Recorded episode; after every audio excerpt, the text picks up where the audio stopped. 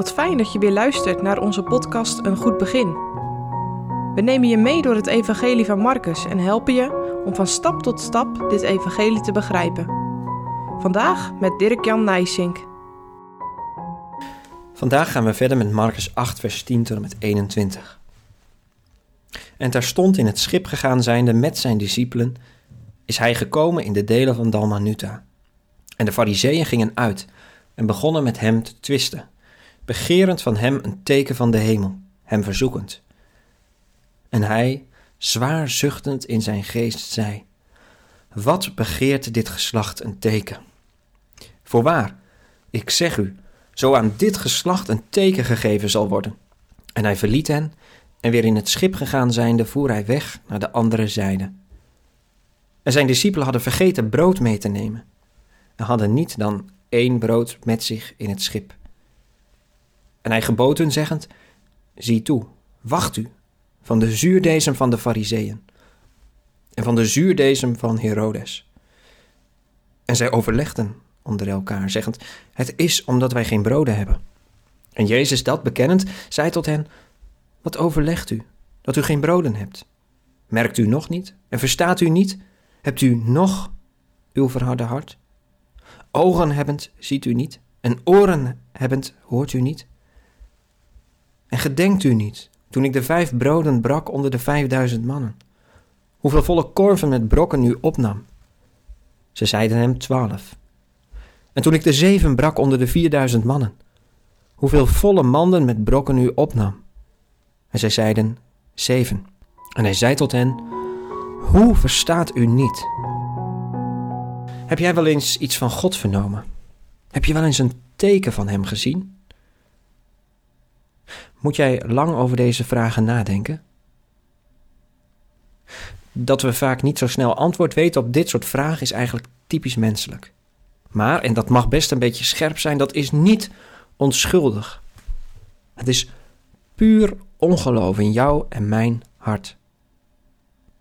Dat het puur menselijk, maar ook zondig ongeloof is, blijkt wel uit het stukje dat we net gelezen hebben. Je leest over het machtige wonder van de zeven broden en de visjes, waarmee hij 4000 mensen te eten gaf. Jezus toont zich daar de Heere van de hele schepping te zijn en meteen is daar het ongeloof. Niet alleen van de fariseeën, maar ook nog eens van de discipelen. De fariseeën willen een teken van de hemel zien ironisch genoeg meteen nadat Jezus een teken van de hemel getoond heeft? Of is broodvermenigvuldiging iets alledaags? Nee toch? Jezus geeft hierop een heftige emotionele reactie. Het laat hem niet koud hoe mensen op hem reageren. Dat denken wij vaak. Jezus is goed voor goede mensen, maar met mensen die hem vijandig gezind zijn, heeft hij niets. Als dat waar was, werd er niemand zalig. Nee, het gaat hem aan zijn heilige hart. Want in Christus is God zelf afgedaald om zijn verloren mens te zoeken. En, dat is het pijnlijke, hij krijgt geen grond aan de voeten. Ongeloof doet de Heer veel meer dan dat het ons doet. En tegelijkertijd vult het God, ja ook Jezus, met heilige toorn. Het pijnlijke is echter dat niet alleen Jezus tegenstanders vol ongeloof zijn, zijn discipelen zijn het ook. Ze lijken na al die wonderen eigenlijk nog steeds geen idee te hebben wie ze nu eigenlijk in hun midden hebben. Jezus waarschuwt zijn discipelen om zich niet te laten beïnvloeden door het ongeloof van groepen die hem niet erkennen als Gods zoon. De Fariseeën en Herodes. Maar dit gaat helemaal aan hen voorbij. Want ze denken dat Jezus dit zegt omdat ze te weinig brood bij zich hebben. Nu moet Jezus bij hen de vinger op de zere plek leggen. Hoe kun je nu bezorgd zijn over het feit dat je te weinig eten bij je hebt als je Jezus aan boord hebt, die juist had laten zien dat Hij de schepper is, die zorg draagt, ook voor ons dagelijks eten en drinken? Dat ongeloof geeft mij wel te denken. Ik weet niet wat jij ervan denkt, maar het komt op een of andere manier heel herkenbaar over. Want even terug naar het begin.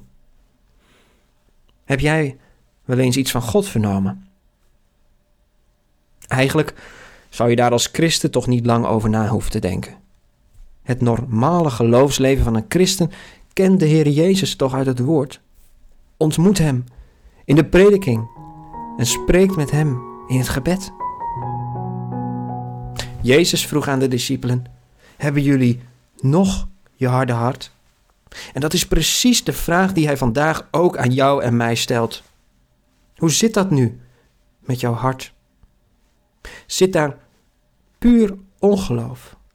Of mag je weten dat Gods geest de kracht daarvan gebroken heeft door Zijn genade?